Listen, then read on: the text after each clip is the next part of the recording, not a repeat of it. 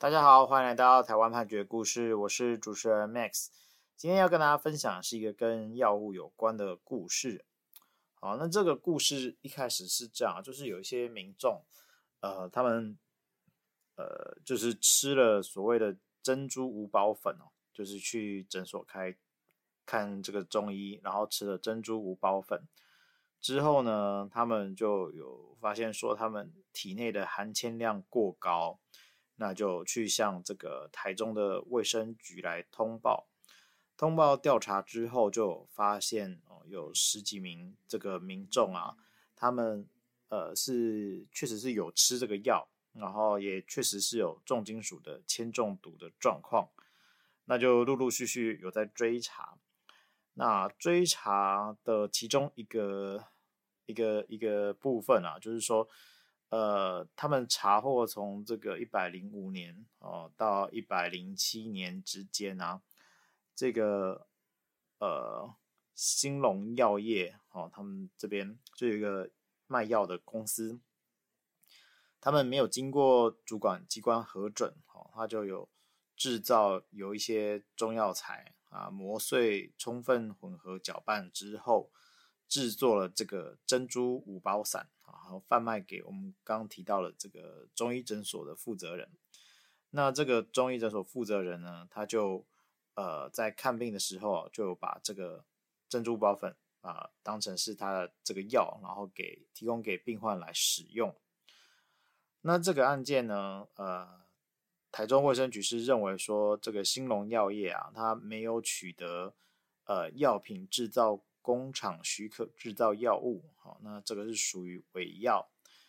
伪药那就是有违反药事法相关的规定，哈，就呃废止了兴隆药业的药商许可执照。那这个公司就不服气啊，他起诉主张了几个点，那第一个点呢就是说，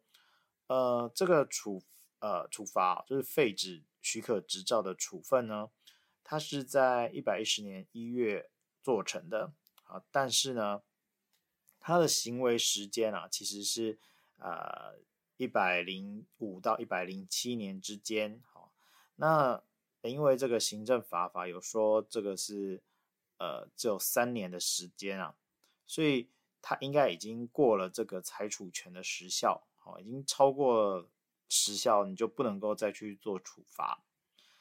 那第二件事情啊，他是说呃。在这个法律上，就是他赢了一个最高法院的见解，他是说制造跟调剂是不一样的行为。那制造呢，它指的是原料药哦，经加工调制哦，制成一定的剂型及剂量，供医生处方或指示治疗疾病之药品。那调剂呢，它只是。改变原有药品之剂型啊，或两种以上之药品混合交予特定病患服用，那这两个状况是不一样的。那这个呃原告的这个公司呢，他们就是说，呃，他们是受到这个医生的指示啦，啊，把这些中药材呢，以研磨机研磨成粉末啊，混合成珍珠五宝粉啊，这个呢，它。他们认为啊，依照这个最高法院的见解，应该是调剂啊，不是制造。那既然不是制造，这个药事法第七十八条的规定呢，是没有处罚调剂啊，它只有处罚制造输入，所以没有处罚调剂啊，我做的行为是调剂，那你就不能够处罚我。好，那这个原告公司基本上是做这样子的主张。那台中卫生局呢，啊，他们就有不一样的说法。那就是说，呃，这个兴隆药业的代表人哦，他未经核准制造药品的行为是持续到这个一百零八年十月二十日，所以呢，他们在一百一十年一月，哦，这个裁处做废止这个许可，是并没有超过行政法裁处权三年的时效。那再来呢，哦，就引了一些规定啊，说。这个兴隆药业啊，它是呃制作这个珍珠五宝散的时候，它并不是受理特定病患的处方签啊，去进行调配或调制，而是事先就已经以研磨机来制成这个药品了。所以这个东西啊，它不是调剂。好，那因为呃，他就引了一个叫优良调剂作业准则。他说，调剂指的是药事人员自受理处方药至病患取得药品间所为之处方确认啊、处方登录啊等等的相关的行为。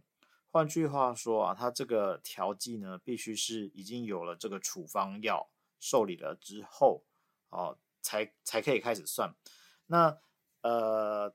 台中卫生局的意思就是说，你是在根本就不知道病患是谁的情况之下，你就做了这个药，那你就是属于制造，而不是调剂。那再来呢，他就说，这个兴隆药业啊，它的登记的是说这是中药的从业人员，所以呢。它这个经核准执行的业务，其实就没有包括制造药品啊。那你既然是呃依法是没有被核准制造药品，而你又做了一个核制造药品的事情，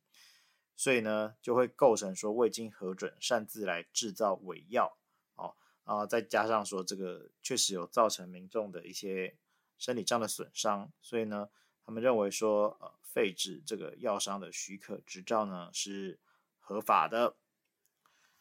那这个案件进入法院哦，法院呢，它当然首先就是有就是罗列了一些规定啊。那这些规定其实啊，呃，大家有兴趣的话可以直接去看一下这个判决，因为蛮蛮多蛮复杂，我就不逐一的念。那首先比较重要的大概是说，这个药物啊，原则上是只能够。由药物制作工厂来做，那列册登记的这个中药从业人员呢，是可以做中药制剂，但是呢，只仅限于依照固有成分调配而成之传统丸啊、散啊、膏啊、丹啊，还有煎药，这煎药应该就是我们平常讲的水药。那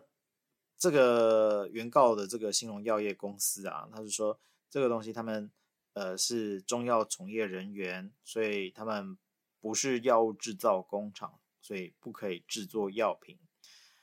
那再来呢，又提到说这个卫福部啊，他们之前有颁一个公告，好、哦、说从这个九十四年五月一日起，禁止中药使用朱砂哦来制造调剂啊这些中药。所以呢，朱砂呢本身是药事法规定的禁药，所以呢，呃，这个法院就认为说，这珍珠五宝散的内容啊，包括朱砂这个中药材，哦，它是使用了主管机关禁止的药材，所以，呃，这个状况下，它并不能说属于是中药从业人员依固有成分调配而成的中药制剂，他说这个东西呢。呃，不，已经超过了你原本可以做的范围啦。简单讲是这样。那所以他就认为说，你使用了这个禁止使用的材料，也就是朱砂来制造这个珍珠五宝散，它的结果就会是一个伪药。那你既然做的是伪药呢，那就确实是有违反药事法第五十七条的规定。那呃，主管机关啊，他就依法去废止药商许可执照，那就是正确的。那此外啊，他就说，呃，这个珍珠五宝散的制作，它不是由这个医生在诊治之后，依照特定病患的病情来开立处方箋后制成的药品啊。这部分就是在讲调剂跟制造的差异。那法院呢，这边也是接受了。呃，被告机关呃，台中卫生局的说法说，这个东西确实是呃，在拿到处方箋之前就已经做了，所以它并不是属于调剂，而是制造。那此外呢，啊、呃，他也是看说这个兴隆药业的代表人啊，他未经核准制造药品的行为呢，直至一百零八年十月二十日都还有在持续，所以。哦，在这个三年内去做成了裁处，也没有超过时效的问题。法院最后就驳回了兴隆药业的请求。那我们今天分享的故事是啊、呃，台中高等行政法院一百一十年度诉字第两百一十四号的判决。我每周一会更新，欢迎大家邮件可以回馈给我们，或是告诉我们你们想听的主题，让我们一起来听判决里的故事。我们下周再会。